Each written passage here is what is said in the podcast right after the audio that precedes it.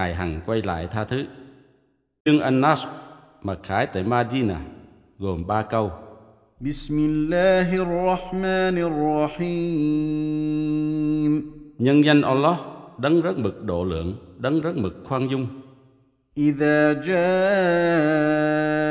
نصر الله والفتح Khi sự giúp đỡ của Allah đến và sự thắng lợi, ورأيت الناس يدخلون في دين الله أفواجا và ngươi thấy nhân loại gia nhập tôn giáo của Allah từng đoàn, فسبح بحمد ربك واستغفره إنه كان توابا bởi thế hãy tán dương lời ca tụng đấng chủ tể của ngươi và cầu xin Ngài tha thứ.